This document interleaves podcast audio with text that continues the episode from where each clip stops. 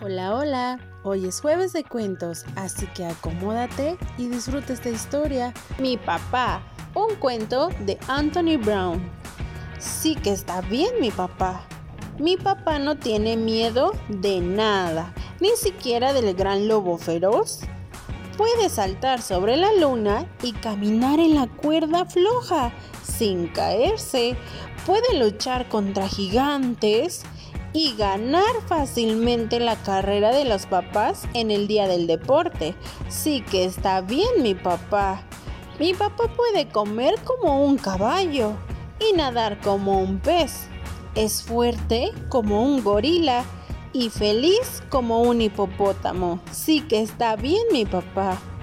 Mi papá es tan grande como una casa y tan suave como mi osito de peluche. Es sabio como un búho y chiflado como un cepillo. Sí que está bien mi papá.